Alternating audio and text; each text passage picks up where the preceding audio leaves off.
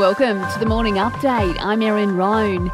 World leaders have gathered in New York for the United Nations Annual General Assembly. Secretary General Antonio Guterres has given a pretty grim assessment of the state of global affairs at the moment, citing climate change, conflict, and inequality. We have a duty to act, and yet we are gridlocked in colossal global dysfunction.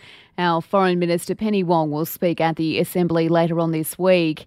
King Charles has flown to Scotland to privately mourn the death of his mother. He's travelled to Balmoral Castle, where the Queen died almost two weeks ago. The royal family is observing another week of mourning for the Queen with no public engagements scheduled. Australia will observe a National Day of Mourning tomorrow with a minute's silence at 11am.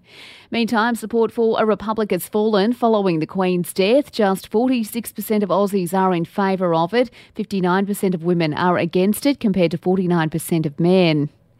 Poor mobile coverage garners the most complaints to the telecommunications industry ombudsman. The ombudsman has received 79,500 complaints over the past financial year, which is actually a decrease, but complaints about service spiked to almost 40%.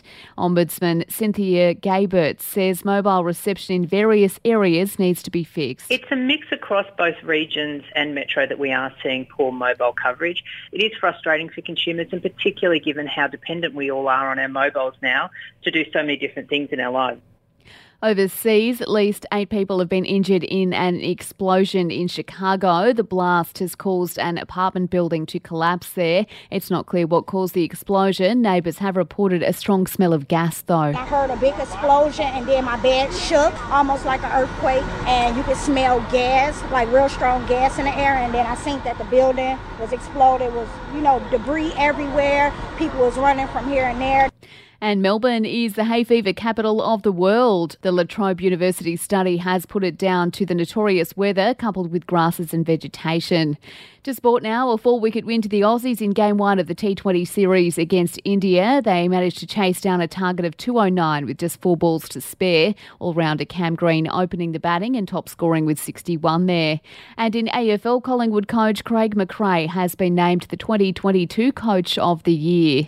For even more sports news, make sure you check out the Sports Update. You'll find it wherever you're listening to this show.